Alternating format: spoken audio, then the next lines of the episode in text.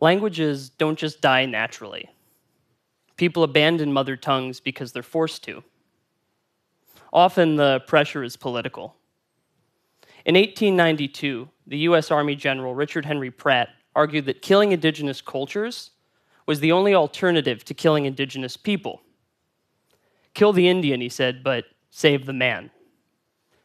And until 1978, the government did just that, removing indigenous children from their families and forcing them into boarding schools where they were given English names and punished for speaking their languages.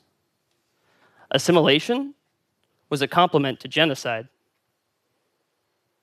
7,000 languages are alive today, but few are recognized by their own governments or supported online. So, for people from the vast majority of cultures, globalization remains profoundly alienating. It means giving up your language for someone else's. And if nothing changes, as many as 3,000 languages could disappear in 80 years. But things are changing. Around the world, people are reviving ancestral languages and rebuilding their cultures.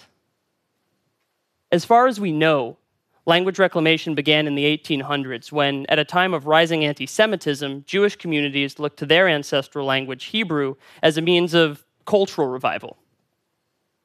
And though it had been dormant for over a thousand years, it was well preserved in books of Jewish religion and philosophy.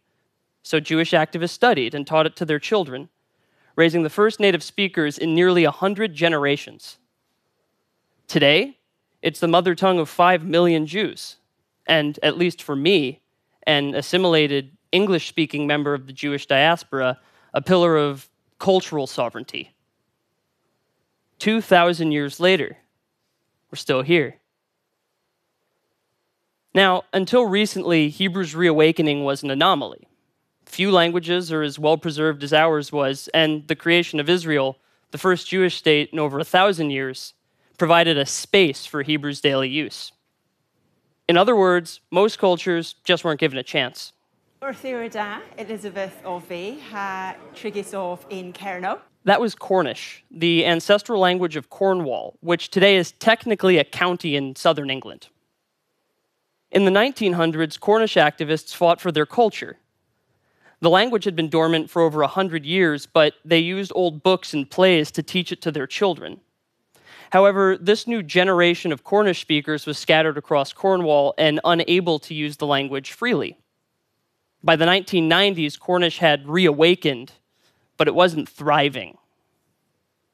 Then, in the early 2000s, Cornish speakers found one another online and leveraged digital spaces to speak on a daily basis. From there, they organized weekly or monthly events where they could gather and speak in public. Today, some schools teach Cornish. There are Cornish language signs, ice cream commercials, Wikipedia, and even memes.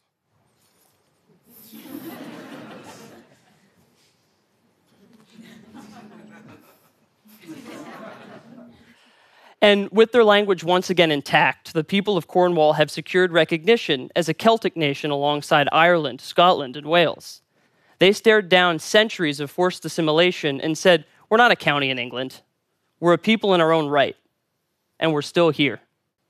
And they're not the only ones. The Tunica Biloxi tribe of Louisiana is reviving their ancestral language. Ima tiana etisa, etisema eshkuniyawa igualicata. It started in the 1980s when Donna Pierite and her family started taking trips to Baton Rouge and New Orleans to photocopy old dictionaries stored away in university archives. The goal was to study Tunica and teach it to the children and share it with the community. Today, they're leading a Tunica renaissance. Since 2014, there are nearly 100 speakers in language immersion classes, and according to a 2017 census, 32 new fluent speakers, some of whom, like Donna's daughter Lisbeth, are teaching Tunica to their children these new speakers are creating content, Facebook videos, and also memes.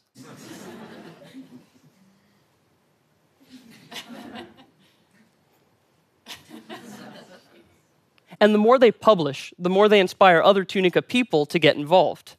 Recently, a tribal member living in Texas wrote Lisbeth on Facebook asking how to say, bless these lands. It was for a yard sign, so she could show her neighbors that her culture is alive and thriving today. Now, Hebrew, Cornish, and Tunica are just three examples from a groundswell of language activism on every continent. And whether they're Jèrriais speakers from the Channel Isles or Kenyan Sign Language speakers from Nairobi, all communities working to preserve or reclaim a language have one thing in common media, so their language can be shared and taught. And as the internet grows, expanding media access and creation, preserving and reclaiming ancestral languages is now more possible than ever. So, what are your ancestral languages? Mine are Hebrew, Yiddish, Hungarian, and Scottish Gaelic, even though I was raised in English. And luckily for me, each of these languages is available online. Hebrew in particular, it came installed on my iPhone, it's supported by Google Translate, it even has autocorrect. And while your language may not be as widely supported, I encourage you to investigate because chances are someone, somewhere, has started getting it online. Reclaiming your language and embracing your culture is a powerful way to be yourself in the age of globalization because, as I recently learned to say in Hebrew, anachnu, adain, kan, we're still here. Thank you.